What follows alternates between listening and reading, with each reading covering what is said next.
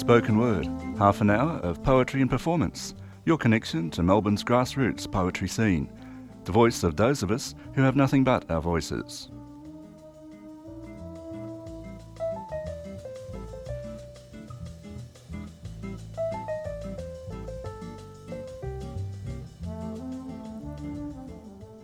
You are listening to the 3CR Spoken Word program, and I am George O'Hara.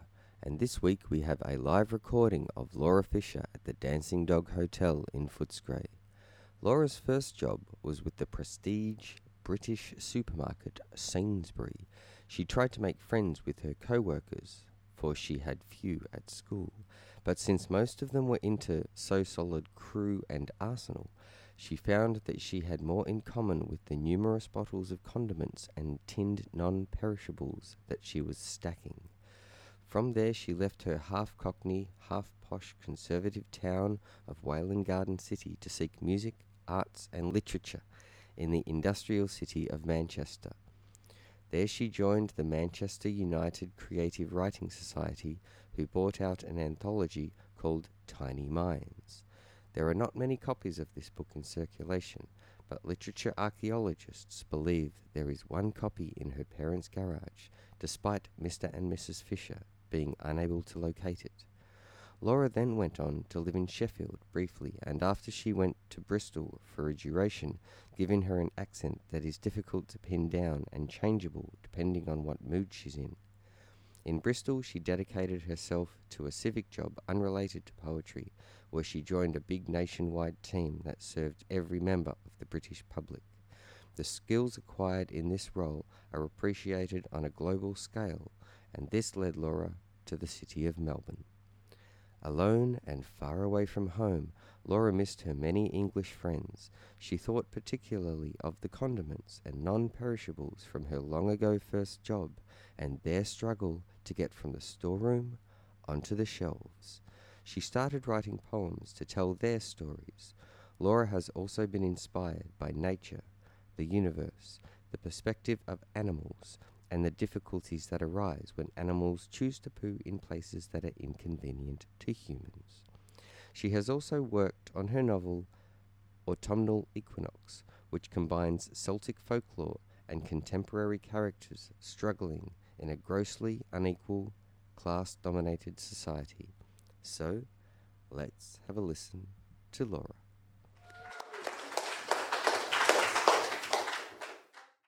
Hello, so great to be here. So, this is my first feature, and yes, I am nervous. Um, thanks very much to Initially No to giving me my first feature. That is uh, something I'll never forget. Um, so, um, I've divided my set into chapters uh, based on my bio. Um, when initially said I had to write a bio, I was a bit uh, overwhelmed because I've never had anything published or performed any of my own work. But then I really enjoyed writing it because actually, one of my favourite things to do is write about not very much. I think sometimes the less that happens, the more there is to say.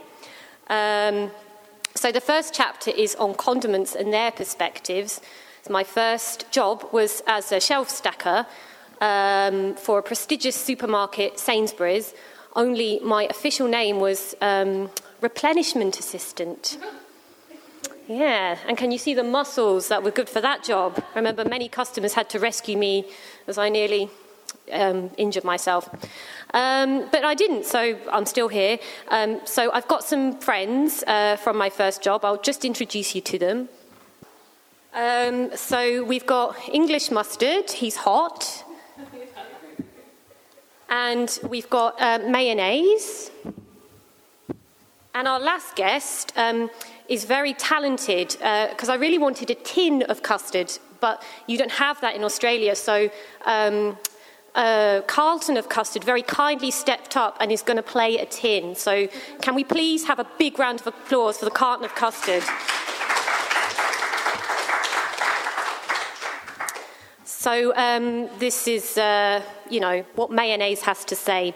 So I've spent a lot of time listening to mayonnaise, which not many people do. so this is called They Say He's a Drip. Mayonnaise, mayonnaise, why do you cry? Oh, I'm not crying, and I'll tell you for why. It's just that from sandwiches, sometimes I drip. Sarnies get loaded. I can't handle it. Mayonnaise, mayonnaise, hold your own. Keep between the slices and don't have a meltdown. That's easy for you to say when you're strong and tough, but I'm wet and runny. I've just had enough. Even on the shelf, I'm in a glass pot. If anyone knocks me, I smash in a shot. Mayonnaise, mayonnaise, I've seen you in plastic, but not all the time. Things can be drastic. So don't you make out it's easy to be me. You just haven't lived it. More empathy, please.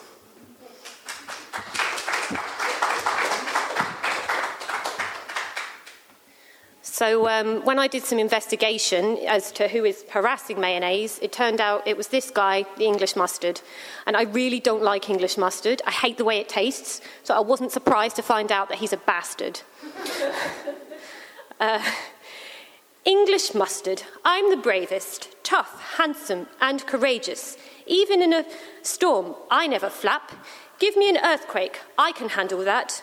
Oh, English mustard, you think I respect you, admire and revere everything you do. You think I haven't you think I don't notice, but I have seen you delegating and outsourcing most work you do. You got the gravy doing manual labour, and when it was finished, you did him no favours. Instead, the baked beans were forced to let him go. You hid in the office while the beans dealt the blow. And when it came to clearing up the mess, the mayonnaise did it, at least that's my guess. And the reason that you stay so rich through it all is because you pay them almost nothing at all. You've lied, you've cheated, distorted, and tricks. I tell you, English mustard, we've had enough of this. You think you're safe, but something is brewing. Watch it, mustard boy, because it's you we're pursuing.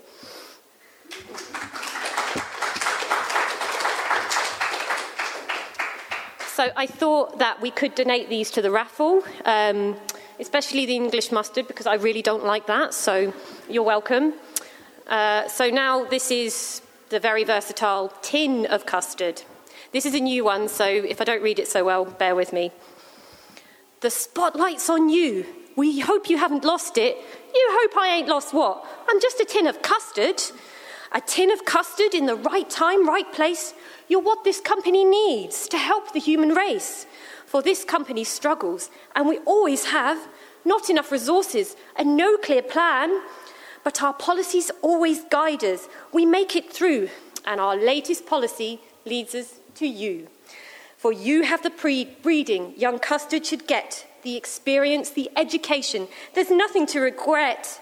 I swear I ain't got it, and I never had mostly swirled in a bowl. They said I tasted bad. But there was no other sauce to make the pudding oozy, no other sugar goo, so I couldn't be too choosy. Well, young custard, you can prove yourself here. This is a fine old ship, and we'd love to let you steer. How can I grab the wheel when I'm liquid matter? We'll turn you to ice. Please don't, I'd only shatter.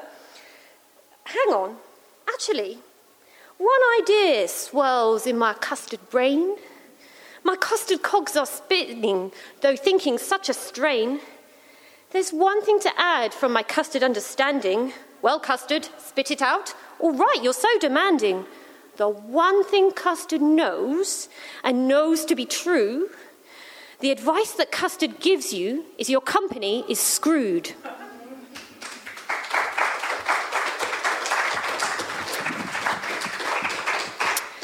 Thank you very much. Uh, so, my next chapter is on injustice, which bothers me, and I'm sure bothers uh, everyone. Um, well, actually, it doesn't bother some people.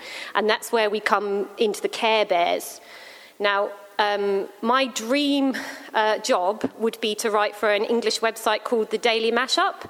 Um, I've been told that as English, British, we have the worst tabloids in the world, um, which is something to be ashamed of. And the Daily Mashup um, is a spoof of a horrendous paper called the Daily Mail, which is pretty much like the Herald Sun, owned by the same guy beginning with M. I'm sure we all know who I mean. So I wrote this as an article for uh, the Daily Mashup. I was going to submit it and get a job with them.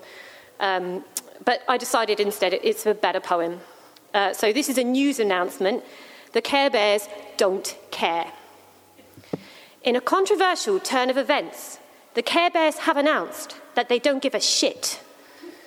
After decades of struggling with the hopeless human race, these kind hearted bears have decided to quit. Oh, yes, we don't care, Love-a-Lot confirms, and no one should care. You only get burned. I'm going to be an arms dealer, Tenderheart boasts. With all my profits, I can sniff lots of coke. And he won't be alone, Friendship chips in. I'm going to be a banker and live a life of sin. Hopeful Heart Bear is writing for The Sun. Stirring up hatred is just so much fun. Share Bear is starting his political career. I'm going to support the rich. Let me make that quite clear. I got tired of trying for those who can't be lifted. I want to win the game. My loyalties have shifted. But the most shocking part of this appalling crisis is America Care Bear. He's joining ISIS. Not available for comment, this bear's been led astray. On YouTube, he's shown us how much he hates the USA. But he loved it once. They all did. And every nation in the world. They loved each man and woman. They loved each boy and girl. Our hatred always pained them, but our apathy was worse. At least hate shows that love once was, but disregards a curse. We failed to support them. The carers weren't cared for. We took their aid for granted, so their goodwill is no more. Too late to change them back. They're well and truly damaged, but we can be what they once were. That's all that we can manage.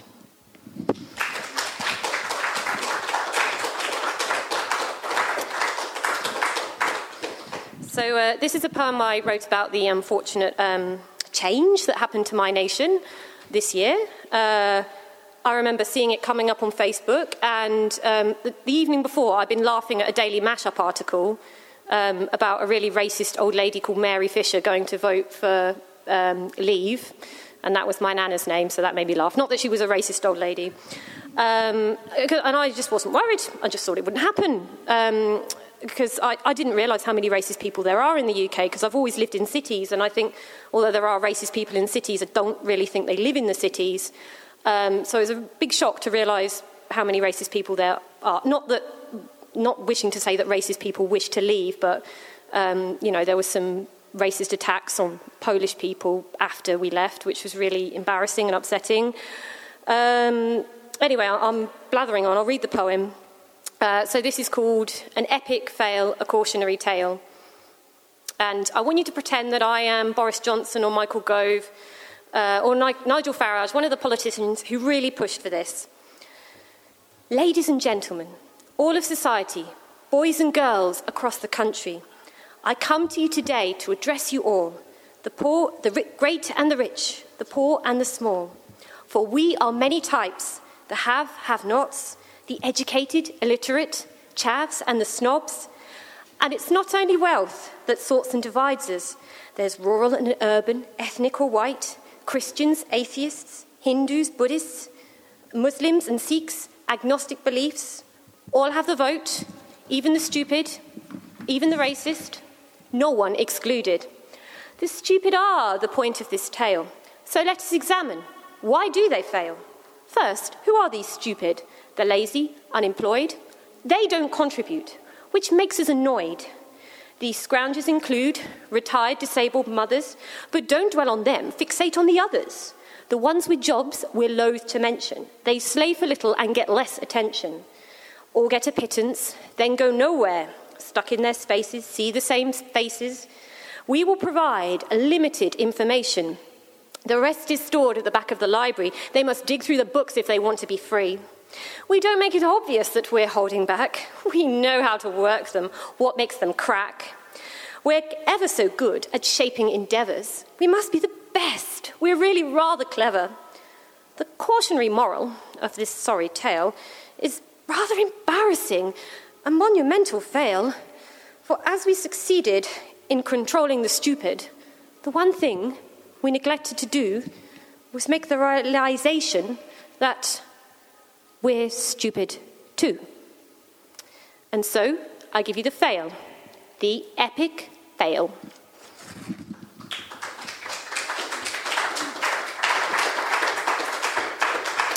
Uh, okay, so um, this poem is called Red the Eye. There's a red eye that each winter that opens on the side of my hand. The dulling chill descends, the world blows, wet, then ice dry, then hot, then wet again. Water from the sky, water from the tap. Red peeps, skin stings, splash, splash, splash.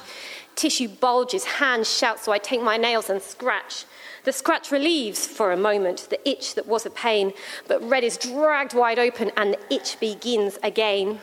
Hand open, hand shut, red is stretched each time. He's becoming more established than this right thumb of mine. I can only keep him shut if my hand becomes a fist. But I can't punch out life's problems. Life, uh, Red continues to exist. Red is looking, staring out, but he never cries. He can bleed, not contribute. He's mostly damned and dry. You thought I only have eyes of blue. No, I have a red eye. I can't shut him. There's work to be done. The scrape of gloves off, the scrape of gloves on. Red watched them closely whilst we gave and gave again. Saw they didn't stop taking, that they really were no friends. From the eyes in my head leak a sweet blue, but my goodwill's getting thinner. From red eye to the ear to the thought to the brain, their fever took me and drove me insane. Summer came. Red clothes to form a harmless white moon patch, but I am ruined and rotten by the itch I cannot scratch. So tell me, Red, now shut, sleeping only, if we failed to pulse the colour for the pictures of the truth, if they made us fit their model like a badly fitting shoe, how could I have twisted to get their ropes undone, my own laces of sanity no longer tightly done? But even if stuck together and as cool as the winter outside, you cannot win by se- against selfishness, for she lives life by lies.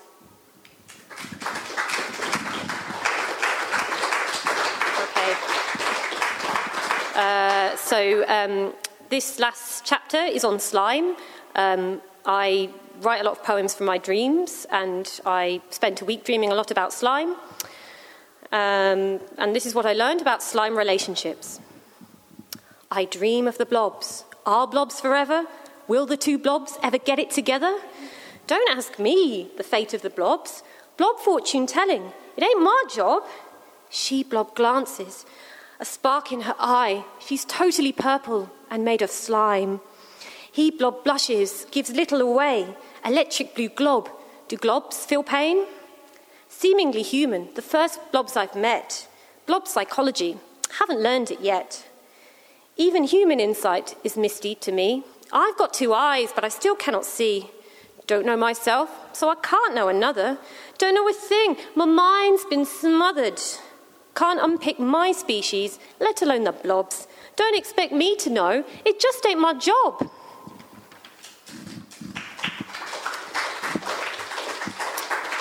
And uh, now we move on to slime poison. To myself, I am true. I live without doubt, yet every night the slime leaks out. Crustaceans crawl in, elapse to be still. Are they dead or just terribly ill? I don't want to touch, but it is my job. Slide the shells, reveal black globs. This poison, this is the poison, glistening like oil, dripping from under the shell spiral coil. To touch is risky, ignoring is worse. Poison not dealt with is more of a curse. I live without sin. My beliefs I do shout, yet every night the slime leaks out. The slime leaks out. The slime leaks out. The slime leaks out. Thanks.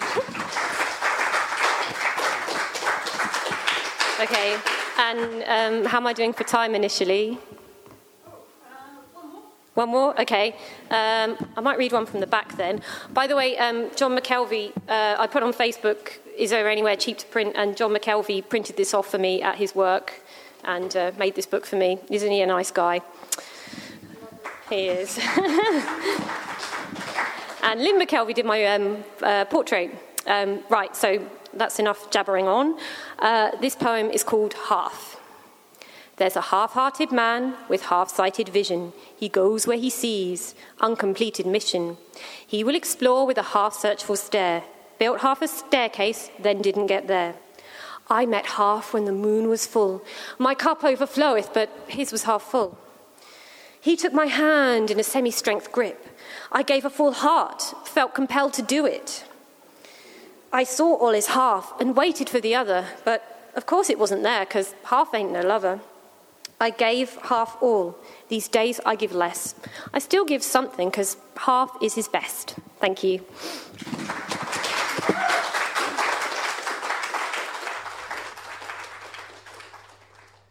You have been listening to a live recording of Laura Fisher live at the Dancing Dog in Footscray. A quick word about poetry scene in Melbourne. The Dan O'Connell Hotel in Carlton is on every Saturday from 2 pm. Westward in Footscray, which you're listening to today, is on every second Sunday at 2 pm.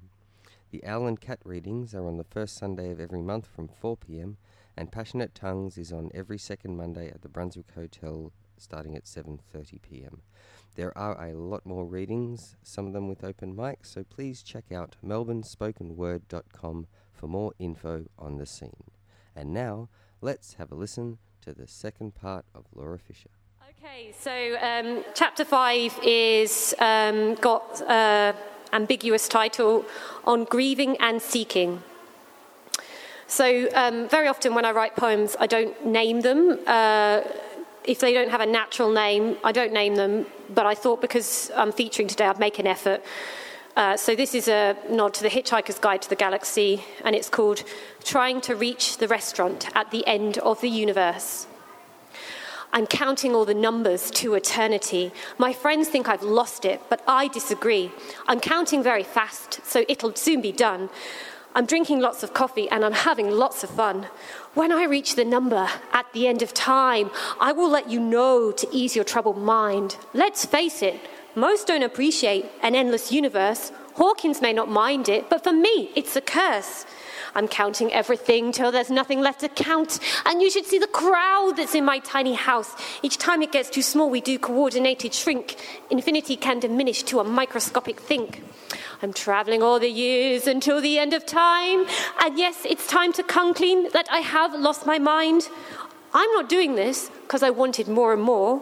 What I wanted was to condense reality and put it to one side to ease all the tension in my lost, crazy mind. Uh, and um, yeah, now I'm going to talk about the moon, and uh, don't expect to get any disrespect from George for that, you know. Sometimes poets talk about the moon. It's been done a lot, but we can still do it again. like, yeah, yeah. So, uh, yeah, we go on to the cliche, the moon. This is called The Pull of the Moon, um, written, yeah, when I was doing a lot of dreaming. And, um, yeah, Lisa, my Australian bestie, I have an Australian bestie. she talks about the moon a lot, so um, she just encouraged me to uh, think about these dreams, and this is what I wrote. I fear the ocean won't be deep that love will give me nothing to keep. I fear the moon isn't far away, that if I lose matter, I'll be there someday. Up there, life is meaningless, cold. If heaven is up in the dead night sky, drag me to hell in fire, I thrive. For you, for you, I'm looking for you. I dream of my ancestors on the moon, not those lost in times, but the one I really, but the ones I really knew. I dream of them being stranded, shut out exiled to black and white in an empty rock drought. I dread this existence. Is it really true? For you, for you, I'm looking for you. I need to infiltrate to see if it's really true. I can't wait to be killed by the clock. Did you know that you can fall up? No one will hear you when you hit the top. For you, for you, I'm looking for you. I am a mortal, not a goddess. I wriggle, struggle against being powerless. For you, for you, I'm looking for you. As for the ocean, that's really a puddle. The moon pulls that around too. I walked a long time, but I can turn back. I don't have eternity, but I have another life. So I turn around, walk the continent to another shore. This puddle in the void, it ain't never gonna fill.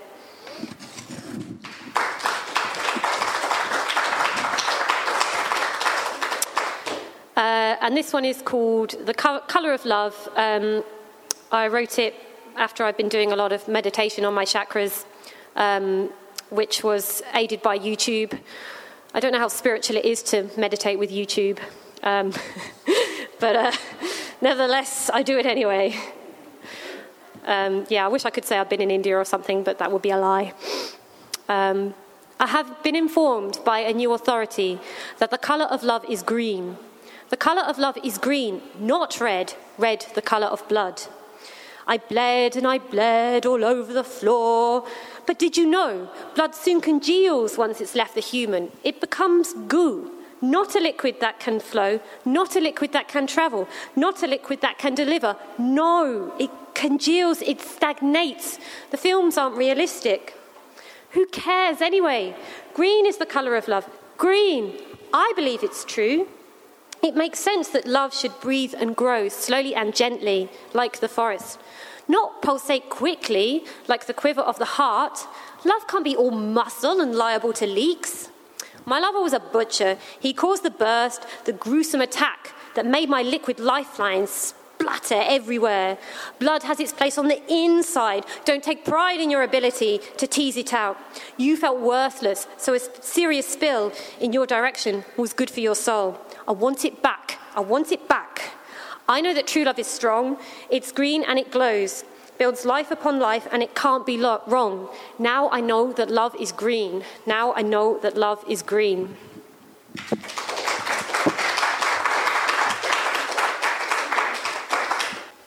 Okay, uh, so this wasn't isn't named. Now we're getting to unprofessional open mic stage.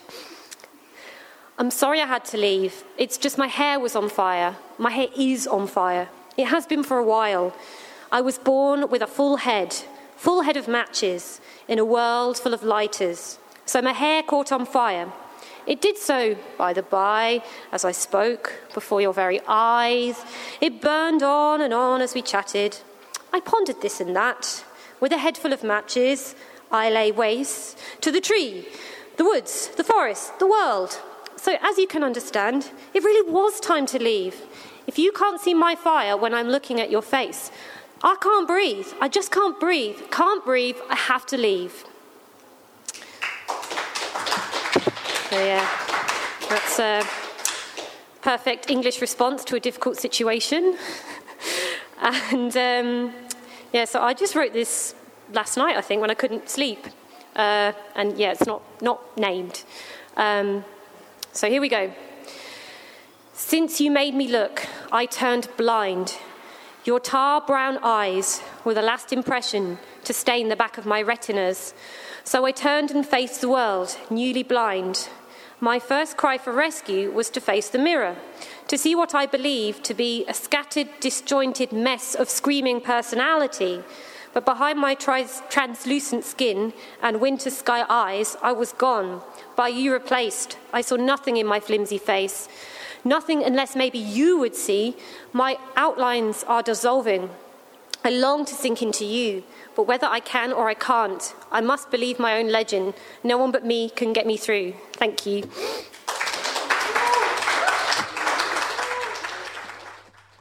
And that's all we have for this week. So until next time, this is George O'Hara for 3CR's Spoken Word.